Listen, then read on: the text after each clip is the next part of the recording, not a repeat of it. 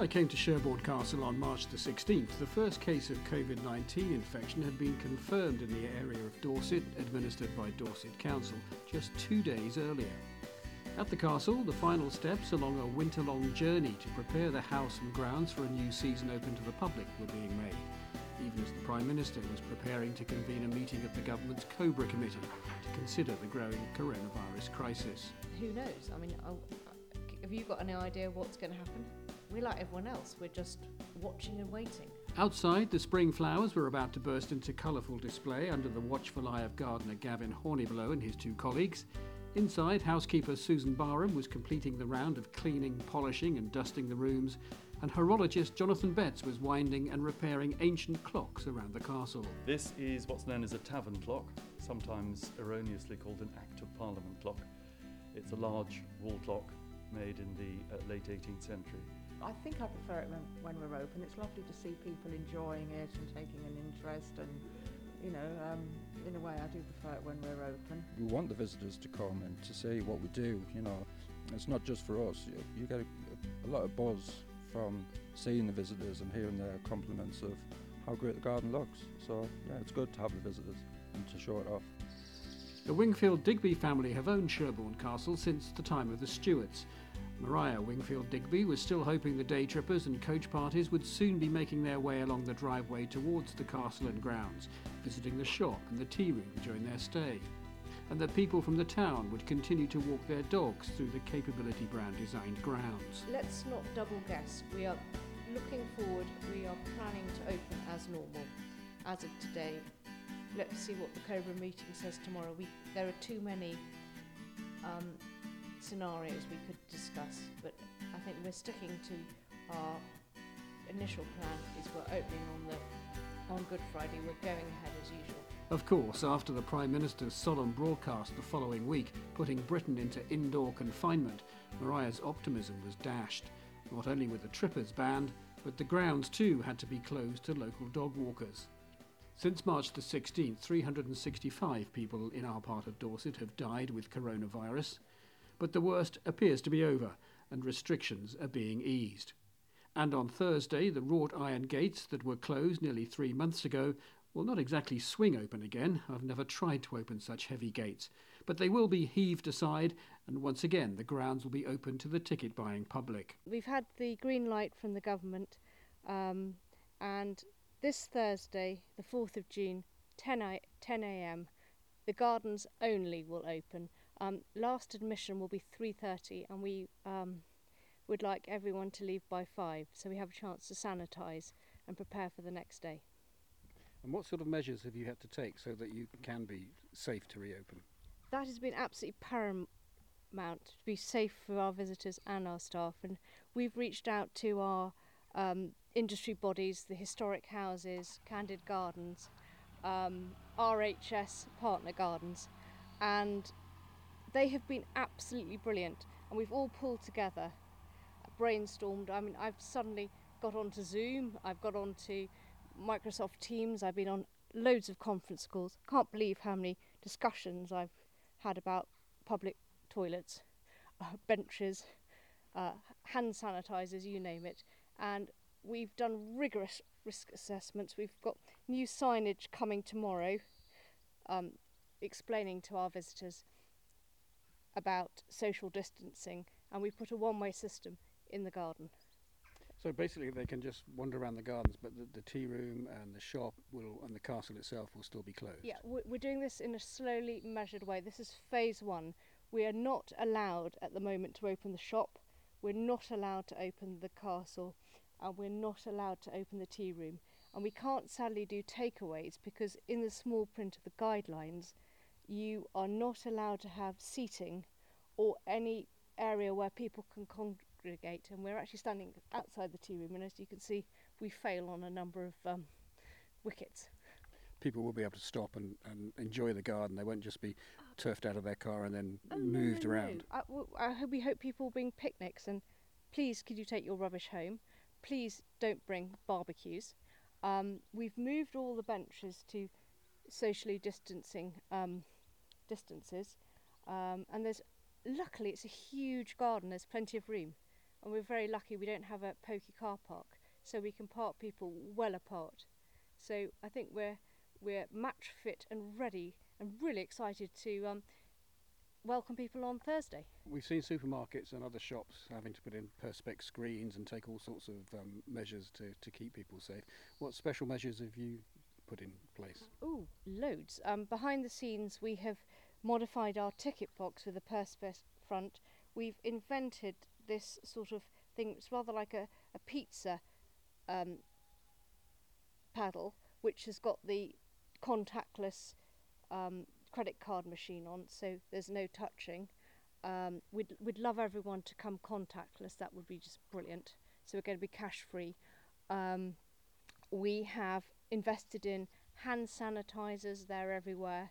Um, we've rethought our public toilets. The, the, the outside door will be propped open. They're going to be professionally cleaned.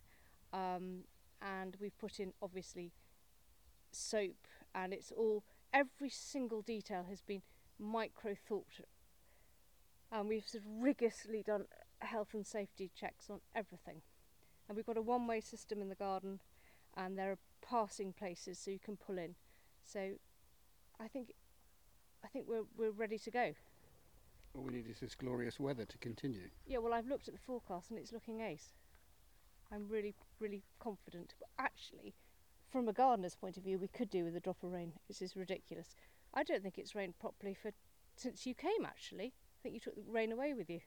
Was it raining that day? I think it may have been. Yeah, and I don't think it's rained properly since. I think this time I'm bringing the rain with me because my forecast says there'll be rain on Wednesday and cooler weather with showers over the next few days. Back in March, gardener Gavin Horniblow told me how they were preparing for the castle to open for a new season. Um, at the moment, we're gearing up for um, the opening of the castle, so um, it's all hands on deck with the weeding, um, which is, yeah, that's, you know, yeah, you know, we do that constantly anyway, but um, we always up our game, especially for the opening of the castle, and yeah, mowing, which is, uh, but we, we need machi- machinery to be able to do all the, the stuff that we do do. We couldn't do it just by ourselves, so we do rely heavily on machinery as well. What's your favourite part of the garden? Favourite part of the garden? Oh, that's a tricky one because I do love it all, but I would probably say a maple glade. Um, it's just it's a woodland walk, and you know, and there's some interesting uh, Japanese maples in there, and we're starting to introduce um, a lot more um, different type of plants and um, more exotic but hardy plants just to complement the Japanese maples. So yeah, that's probably my favourite area. It depends on the time of year. If you go around the whole of the castle now with all the bulbs and all the um, anemones, it looks amazing. So Yeah, the sun's just come out as we speak, yeah, and it's beginning to feel spring-like. it f- actually fe- it does feel like spring. Um, it's a long time coming. It feels like it's been a long, I wouldn't say a cold winter, wet winter, which has been a problem because we've had a lot of walk- waterlogging this year, and um, it, it does affect the plants, but they'll bounce back. The worries of a wet winter were nothing compared to what happened next.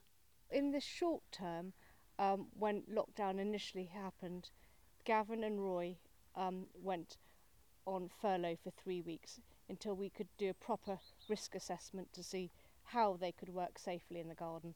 And I suddenly had a panic. We're going to have a sort of Disney moment, of briar rose of weeds climbing up the castle. And because I wasn't doing my shop or in the castle, I I did gardening and weeding. So I've been under every single bush and every single shrub in this garden, weeding it. Um, my son has been mowing the, the lawns, and um, I um, have been on the tractor. And then after three weeks, when we got everything in place, um, Roy and Gavin came back, but I was very lucky that our contractor Dave was with me for the first three weeks, and he's been absolute star, absolutely brilliant. And together we've got addicted to audiobooks. the Count of Monte Cristo we listened to uh, for the first three weeks. So there's some really positive things that have come out of this experience. Well, the garden's looking lovely, I have to Oh, say. thank you. Well, um, it was Chelsea week last week, so this is the moment for roses, the moment for ceanothus, sweet William, delphiniums, salvias, Um, I see uh, Nepeta, um, loads of geraniums. It's really coming together, colours coming out, and we've been able to put our because the weather's been so lovely. Things like over there, can you see our ginormous banana tree? You see it? Okay. po- Yeah. So the sort of tender plants are going out, and we've been really lucky having Castle Garden Centre next door. Normally in the spring we fill in gaps and we rejig the garden, and they've been brilliant.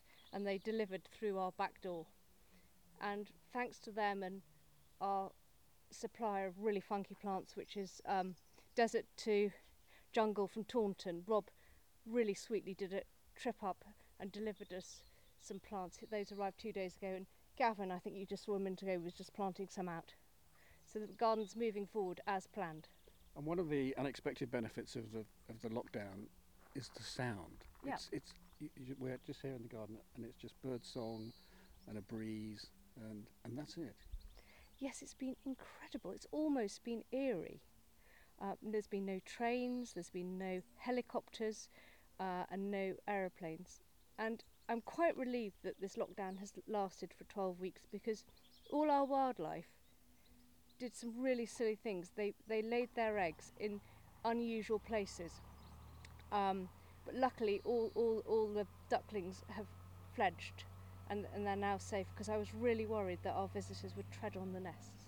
Just as we're saying how calm and quiet it is here in the garden, Sorry, your, that's your ATV garden. sensor. He's just been putting out the last plants. Um, so I'm afraid it's still hands on. Life goes on. What does it mean for the castle as a business, though? That this 12 weeks must have been worrying. Well, it's not great, is it, when you when you're set to open and you have 12 weeks off? But let's look at the positives. I'm a glass half full person, and I think it will be a different and better experience for our visitors because I think we've all been trained by supermarkets to socially distance. People have more space to enjoy the gardens, and having been cooped up in a flat for 12 weeks, I think people will really appreciate coming here and it'll be a, relaxing de-stress moment. Perhaps in the past we'd have had groups, but now I think you can't maybe take Granny out for her birthday lunch, but you could come here and have a picnic. And I think that's we'll, see a different sort of clientele, and I think it will be brilliant. And I'm really looking forward to welcoming them. Do you expect people from mainly the local area, or are you expecting them from a bit further afield? We've seen the beaches around here; they're absolutely rammed with people over the last couple of weekends. I think it'll be a local population. Um, I don't think you'd get in the car and, and maybe go to I don't know Wisley or whatever from here. You'd, you you you'd just go local. And I'm on this um, app Basecamp out with historic houses, and we've been exchanging views. And all our other the gardens across the country have have suggested that it's a, a local trade. Talking about the, the business side of it, um, and I've obviously been speaking to lots of traders in the town. They've I've, they've I've been listening to your your um, chats. Very, thank you. But they've all, all been very encouraged by the steps the government took early on to provide financial support. Is that something that historic houses have been able to take take part of? Um, they have been lobbying the, the, the, government. They've joined forces with the National Trust and um, uh, the Botanic Gardens of Kew RHS, and together they got a round table discussion and they represented us, and they've done a really good job. And without them, I don't know where we'd be. So we're, we're really pleased with how the industry and everyone has been so helpful. I've been talking to people at Blenheim Palace. They've been really lovely. They've come. They've got much more resources to us, and they the, things like wording for signage. We've all worked together and brainstormed on these conference calls and Zoom calls, and I think it's been a really positive and engaging experience. It's, fu- it's funny how every sector is doing that. They're all Yeah. talking to themselves, talking to each other again now. That was perhaps we weren't before. No, and everybody uh, is trying to help each other. Yeah. And I think, as as a takeaway from this drama, I think it's going to be it's a really positive step, and we've got forged some great links and a lot of networking, and I think it's been brilliant. Uh, the Castle Estate, I guess, is is a significant landlord in the town. Have you been able to help your your, your tenants in any way? Yeah, we have an open door policy. They can come and talk to us anytime. So we're all we're all in this together.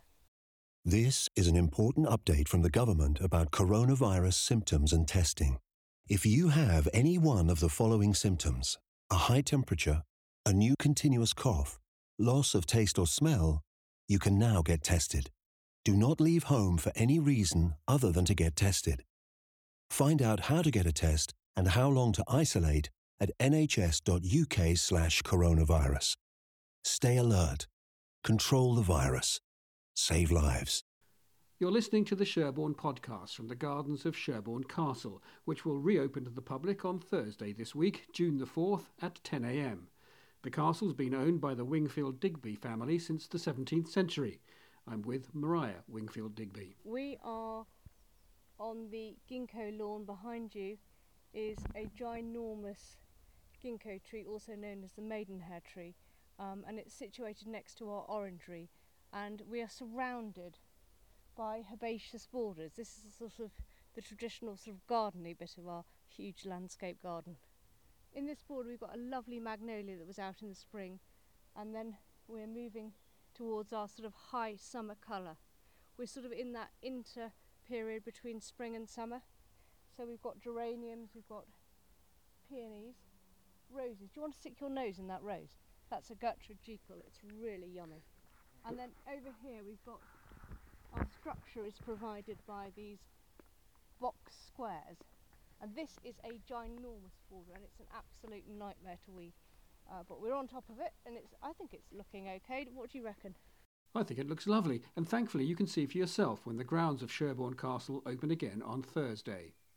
This white bush here is a syringa, and that is so yummy. And at the front, it smells delicious.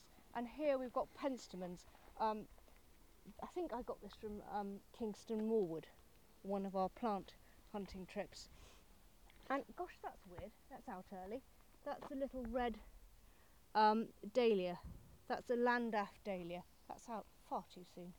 Um, I think we, we're having sort of this heat has brought out plants that shouldn't normally be out at this time of year. Because all the nurseries have been caught up in this um, COVID 19 problem, some of our bedding plants that we ordered have been substituted. It's rather like your supermarket shop.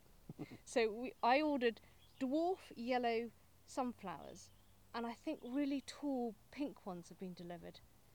But I Oh. think combined with our combination of salvia, blue salvias, and cornflowers, they might look really quite funky. Well, let's hope.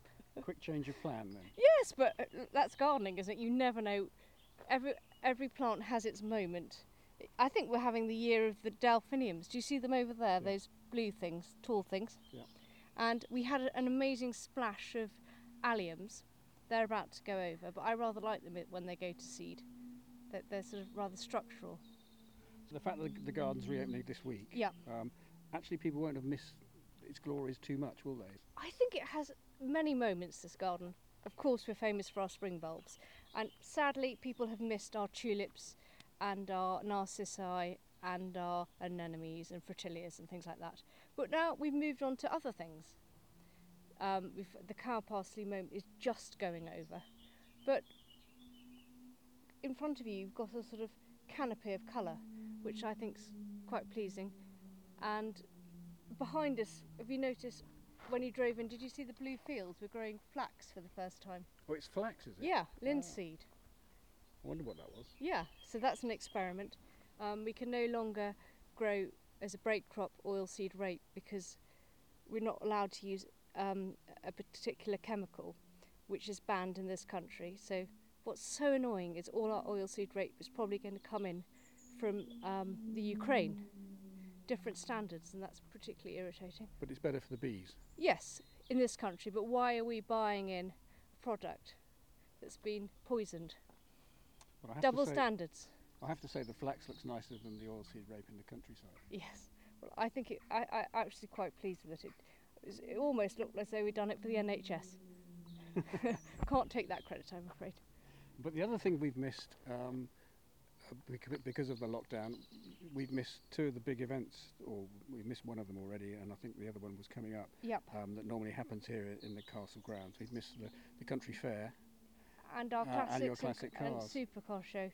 Yeah, I mean that is the real downside of this drama, and I'm always look for positives, but I'm afraid that it's being a big hit because they provide a lot of money to charities. Um, so they've taken a hit, and that that I find really upsetting actually. But they'll be back next year. Oh yes, definitely. Let's hope this nonsense is over. Away from the formal garden are the landscaped grounds, first designed by Capability Brown 270 odd years ago. I've got a chocolate Labrador, Oh, Bentley. what's it called? Bentley. Oh, cool. Um, where can I take him?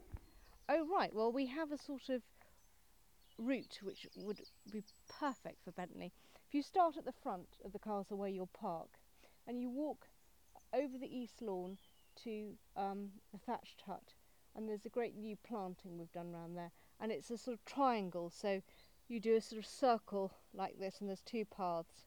Then you come over the um, east lawn, and then along Anemone Walk, and over North Lawn, which is just here, through this gate, and then you're here by the boat-shaped pier where you can have a potter on there.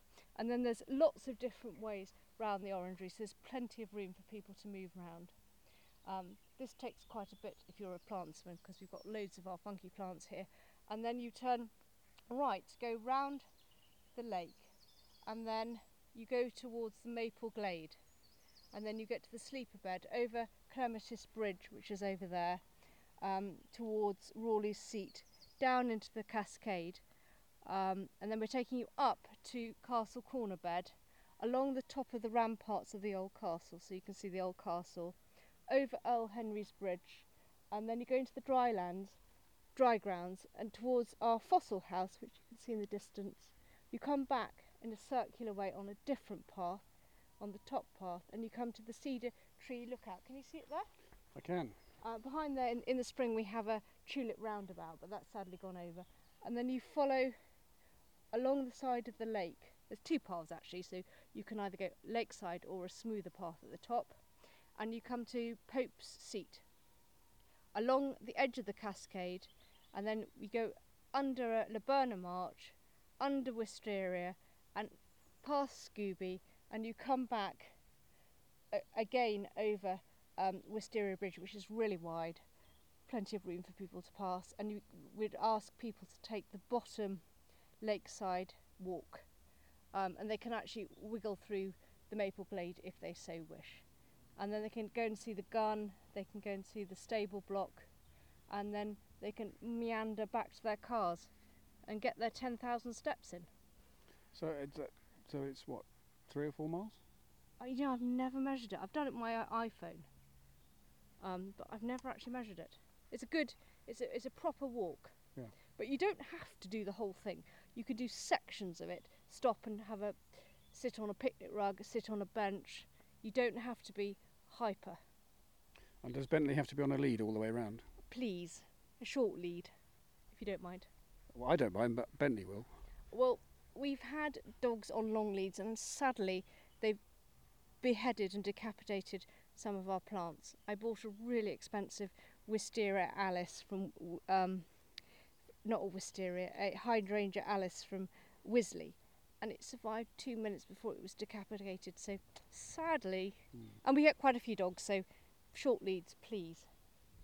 Okay. Um, and please keep take your poo home. We all do that now, don't we? Hopefully. Maria Wingfield Digby. The grounds of Sherborne Castle will open again from Thursday from 10am with the last admission each day at 3.30pm.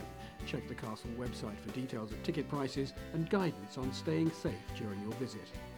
To hear more stories from Sherborne as we get more of our freedoms back, you can subscribe wherever you get your podcasts and you won't miss an episode. Most of our previous episodes are still available for you to check out and download. Thanks for listening. The Sherborne podcast is a Red Mike production for Brookmore Media.